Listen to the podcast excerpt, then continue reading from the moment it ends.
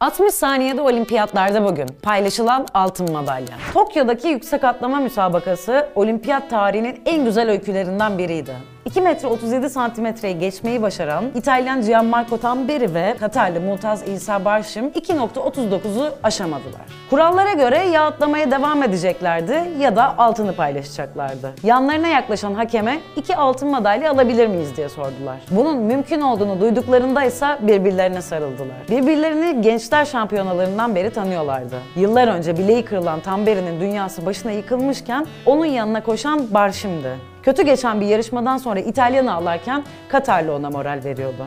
Rakibinden de aldığı tavsiyelerle pes etmeyen Tamberi zamanla eski gücüne kavuşmuştu.